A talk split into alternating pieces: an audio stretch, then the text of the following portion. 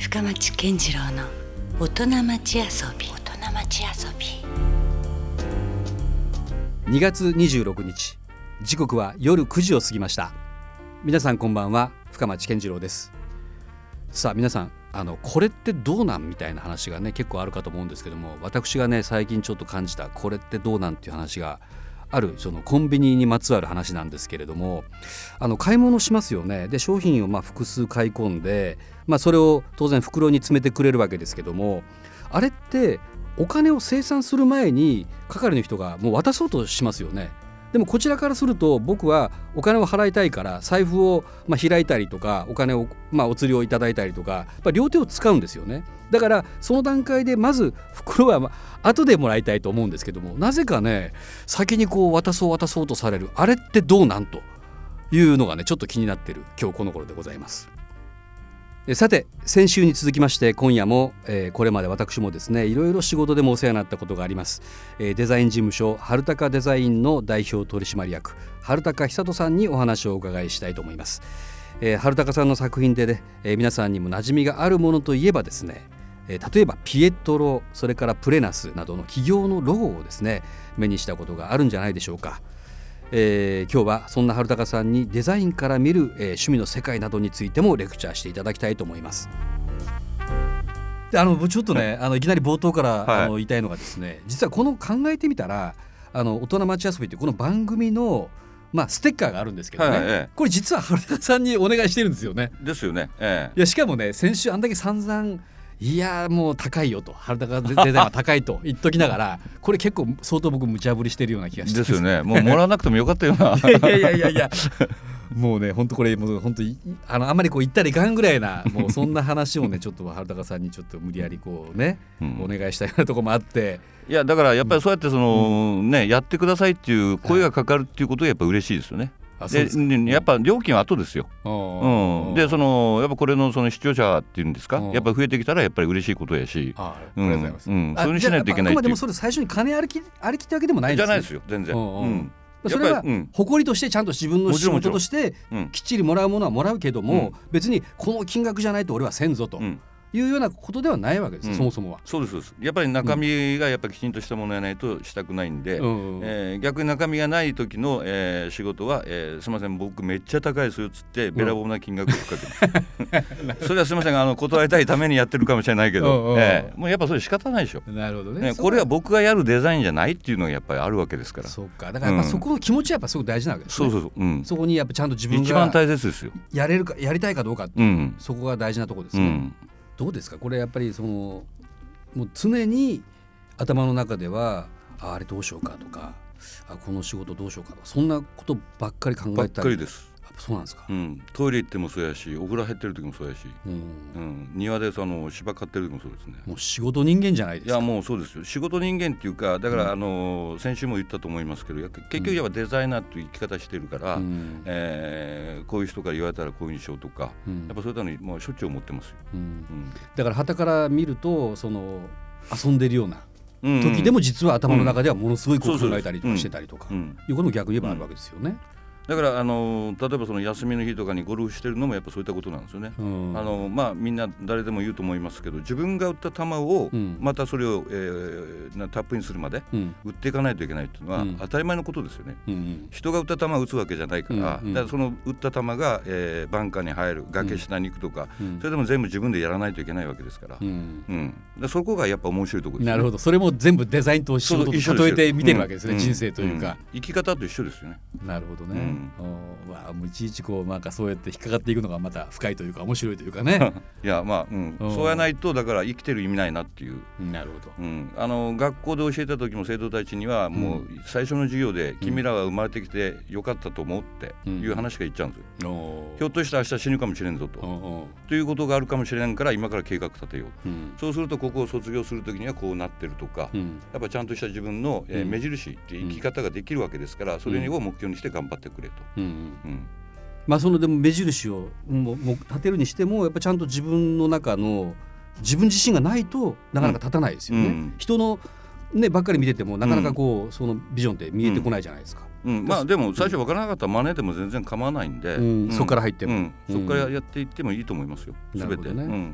全然描けなかった絵が、えっとやっぱ真似ていって描けるようになってきて、うん。で今度、えーそれが春高流の絵になっていけばいいわけですから、うんうんうんまあ音楽もそうだと思うんですけど、うん。うん。いやだから春高さんで僕は思うのが基本変わらない人だなと思うんですよ。だからもともとね、出会ったのがもう最近あの先週も言いましたけどその四半世紀前だった時から大御所感はすごくあったんですけど。いやいやないですいやでもね、全然それがいまだにでもそれが普通だったらこう引退しててもおかしくないぐらいのあれですよ。世界ですよ。こういうクリエイティブな世界っていうのは、うん。でも全然現役じゃないですか。いや本当そうなんですよ、うん。あのー実を言うと、うん。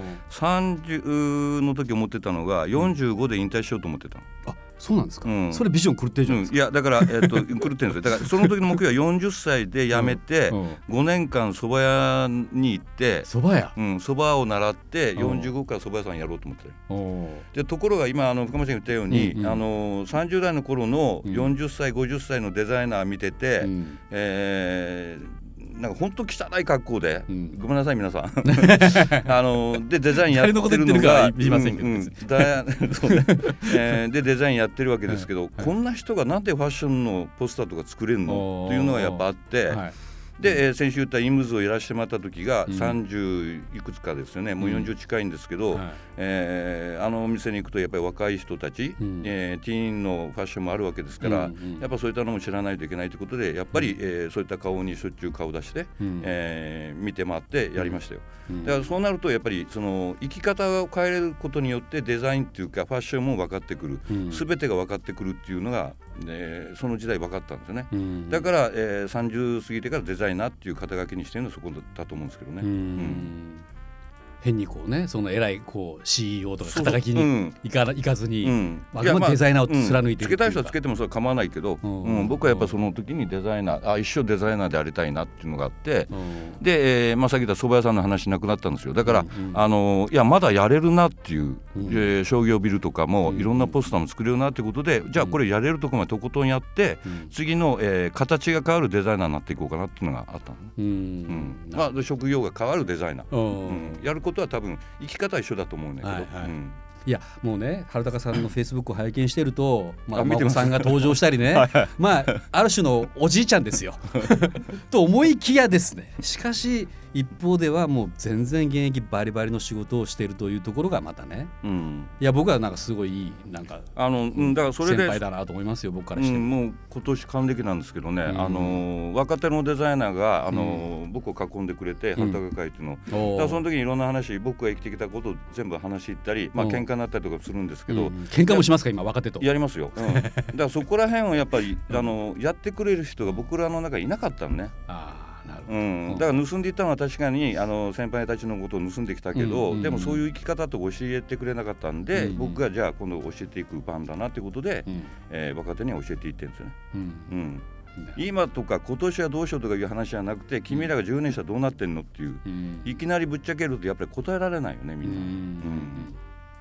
な。なるほうん。どね。そういうもうある種の人生の師匠みたいなそういう感じじゃないですか。うん。まあそう言ってもらえると嬉しいですけどね。うん。まあ嫌ってる人もたくさんいると思いますけど。いやいやそれはねもうだって 100人に好かれるなんてもう無理だし。そうそうそううん。そこでね,、んねうがったってしょうがないですもんねなそんそのデザインっていうのもねあのうん。ポスターにしてもやっぱりね100人中100人がいいって言わないんだと思いますよ僕はねえっとねうん。多くて20人がうわすごいなって言ってくれれば OK だなって思う。うん。大ファンになってくれたらね、うん。そこがね、うん。それでいいんですいやいやまああの今週今週はね原高さんにちょっともと プライベートの話をしようと思ったらいろいろまた仕事の話についつい行くわけですけどもどうなんでしょうね。だからもう結局そこは境がないし、うん特にねあんまりオンオフないでしょ原高さんの中で、ないですね。もうここから遊ぼうとかここから仕事やとかっていう切り替えとかはない人でしょ、うん、もうだあの目覚ましたらもうそこからもう全部生き方なんで、うんええええ、もう一緒ですね。ただ、うん。夢でねアイデア出してる時もあるんですよ、うん。夢で、ええ、やっぱのあのいっぱい仕事抱えてる時は、うん。夢で、ええの中にそのうんやっぱりアイデア出してすごくいいアイデアが出たんですよ、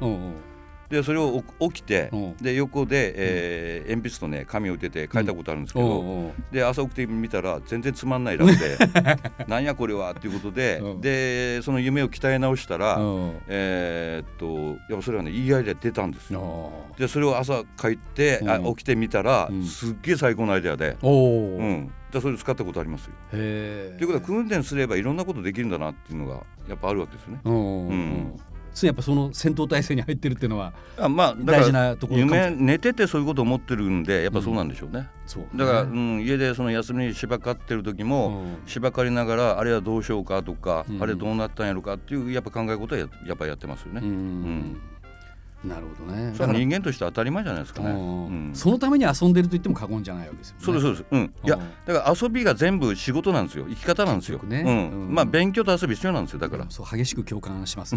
そこはもう、うん、そうなんですよ、あのやっぱだから深山ちゃんと夜会ったりするのは、うん飲み屋さんとか会うのはやっぱそういったことですよね。そういうことですようね。んやっぱ会って楽しいし、うん話して楽しいし、うえー新しい店ができたらやっぱ顔が合う合わせるとかうんいうのも普通じゃないですかやっぱり。だからもうほん原田さんのやっぱアンテナがねもう本当行ってますもんねいろんいなところにやいやいやいやね。うん、そこがいや知らないとこってやっぱり行きたいし自分の目で見たいし、ううん。ん生きてる間にやっぱりその海外も全部行きたいなと思ってますよね。そっか。いやでもやっぱりねそういう原高さんのやっぱり存在をやっぱ僕はかなり意識したいしえなんかやっぱね同じこうそのフリーランスとしてね、えうん。やっぱどんどん道をこうパイオニアで開拓していった人だから、うん。だからやっぱそういう先輩たちがいるとねやっぱ心強いし、うんだからそういう、うん、会話があるあるとやっぱ楽しいですよね。うんうん、だから今のだから若手にも教えたいのはやっぱそこら辺なんですよ。うん。いつまであのまあそのこの仕事やってるのかっていうのもやっぱり、えー多分ショックかもしれないけど、うん。デザイナーいつまで続けるのって言っ